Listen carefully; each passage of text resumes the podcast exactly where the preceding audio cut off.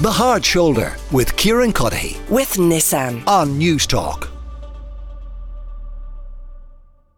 So, off the balls, Ger Gilroy is with me to talk sport and the greatest league in the world. It's back. Is the league now cool? The league is cool, yeah. It, it, it's been uh, hipster cool for a number of years, and now it's cool, cool. Um, like, there's very few other moments in our sport at the moment where you can say that there's a coalescence of uh, grassroots interest and media interest and quality. And I don't know if it's just a direct result of Brexit and a lot of players sticking around for a few years. So all of a sudden you had 17 and 18 year olds making debuts and getting 50, 60 games and then going off to England. Or if it's just that Irish football kind of decided that if something good was going to have to happen, they were going to do it for themselves. And the FAI weren't going to be able to come in and wave a magic checkbook. They were busy with the checkbook elsewhere. Uh, and so they've just been a, a bunch of independent organizations who come at the same time and decided we're going to get our house in order. So Bohs got their house in order, Rovers got their house in order, Pats got their house in order, Derry got their house in order, loads of others who I'm, I'm um, mistaken. Um, uh, Shelbourne got their house in order, and at the same time they started to be competitive. The grounds, as bad as they are, and they are really bad, started to have. Uh, they were heaving a capacity, and it turns out all you really need is a bunch of people watching stuff together, very emotionally invested in the outcome, and suddenly the atmosphere is great. And some people are like, "Oh, the atmosphere is really good here." Yeah, sure, the toilets stink and the food, food's improved. In fairness, uh, the seats aren't very comfortable, but because of that, it attracted a crowd, and that crowd has started to swell. And with the the way that social media has allowed goals to be shown and fan footage to be captured and the the atmosphere to spread. There is a fan culture around Irish football in a way that there isn't around many sports. So, does that mean John Delaney's problem child is now healed?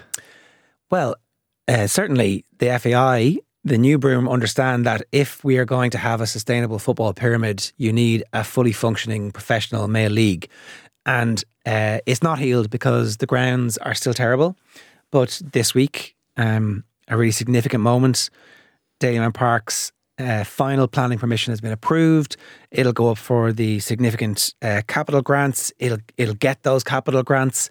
Dublin City Council are, are all behind it. And they're they're pouring a pile of money into that, aren't they? Yeah, so I think ultimately it's going to end up costing around the 20 million mark, right? And what we're going to get for that is a state of the art with a stadium which will be full, which you're going to hear across all of Dublin of an evening. You can hear the noise rolling from Tolka Park. I live about a mile away from it.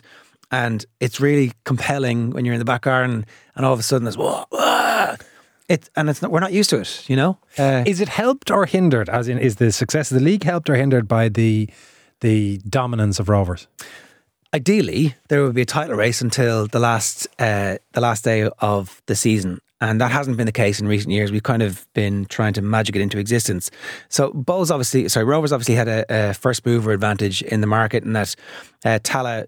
Tallaght actually is a, a long, circuitous. It was 23 years ago, I think they turned the sod on it and it finally finished.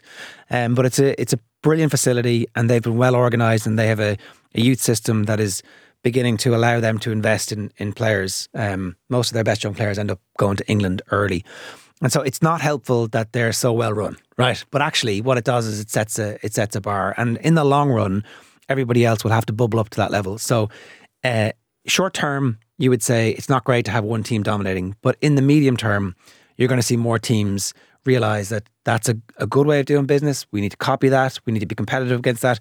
I think this season, certainly those who know way more about it than I do are saying that we could well have a, a three way title race. And if we were to have that, and if Rovers were to stutter a little bit, um, then that's the next bit of the jigsaw where people are suddenly, the casual fan are being um, sucked in. That is, of course, what we have across the water. We'll talk about that in a sec. Just before we move off um, domestic sports, any white smoke on the possibility of an Irish manager? I mean, it, it seems like the latest thing is that there's uh, bickering over money, which is good and bad, and uh, that they're close enough to being able to um, to do something. And look, uh, I say this now. By the time uh, this hits your eardrums, by the time you get out of the car, by the time you check your phone, things have changed. So, um, I, yeah, I don't know if you saw Eddie Jordan during the week going, "Ah, someone just needs to come in and give them the money."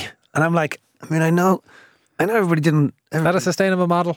Is it? It's screams, but like, you Is know it? what? I mean, uh, sometimes you just gotta Surely Eddie Jordan could come in and give us the money. Does he not have a pile of it? can't make a tomlet without breaking some Gregs. Premier League, then. We do have a three way title race there. Yeah, you mean, yeah? do we? I, I Well, we think do. I think we have. We're we're in the midst of a procession that has yet to. It's like one of those magic eye pictures that, oh, Man City have won the league, and I think that that's what's happening. Is that slowly our focus is, however those things work, uh, we're beginning to see. Oh, City have all their players available fit. Oh, they're playing really good football. Oh, the midweek football doesn't seem to be taking anything out of them. They seem to be really enjoying it. So look, yeah, Arsenal doing well. Uh, last couple of weeks, I think. Um, I think we can have faith that they will put Manchester City to the pin of their collar for at least another four or five weeks and come back to me then and we'll see. I just think City know exactly what they need to do. They're a bit like um, Patrick Mahomes and the Kansas City Chiefs. Uh, when it's game time, when it's time to go, they're going. August, September, October, November, like, ah, yeah, whatever. Of course, that was rigged. Uh, really for the wrong team. but they were supposed to lose. I can't remember. I, I, I glazed over once I saw the first couple of posts on social media. City, of course, hosting Chelsea this weekend, and Arsenal are going to Burnley. Yeah, look, I, I think that uh, this this uh, it is a really interesting test for Manchester City.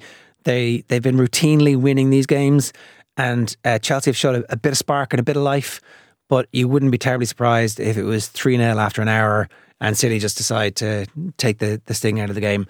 From Arsenal's perspective, they just need to keep winning, and they need to be as impressive as they possibly can, and get confidence, and decide that they are now one of those teams who, when City get banned, if they are going to get banned, or when Pep Guardiola leaves, which he will at some point, that they're absolutely ready and the automatic choice to move up. Because who knows what's going to happen with Liverpool? Talk this week that uh, Xabi Alonso, who they were absolutely nailed on for last week, all of a sudden, situation at Bayern Munich is so bad. Thomas Tuchel's going to get sacked. Xabi Alonso might be getting that job. And, you know, he can always come and take the Liverpool job at some point. The Bayern job is like one of those all time great jobs. If you make a, a mini success of it for a couple of seasons, you're you're guaranteed to be a competitor for the Champions League. And of course, Liverpool are against Brentford, which I assume is foregone conclusion. Um, you would think so, but it's a half 12 kickoff, and well, he doesn't like the half 12 kickoffs, although that's generally only on uh, European weeks and international weeks. So, Let's go to home then for um, final wrap up. Uh, GAA National Football League, Kerry hosting Mayo. Pick of the ties. it is it is the pick of the ties. Um, and uh, may have a good record against Kerry just recently. Obviously, they smashed them in the round robin last year. It didn't uh, ultimately end up meaning anything. But I think what we want to see is that Kerry have a bit of depth and they're discovering some midfield talent. And I think what we want to see from Mayo is that they're still going strong by the time the uh, meaningful business happens. So we've been fooled a lot by Mayo in recent years where they've won leagues and then they've had difficulties afterwards, and then they've they've beaten Kerry and Killarney, and then they've had difficulties afterwards. So, uh, fool me once, shame on you. Fool me twice, shame on me. Ger, thank you very much. That is, of course, Ger Gilroy from Off the Ball. The Hard Shoulder with Kieran Cuddihy. with Nissan. Weekdays from 4 on News Talk.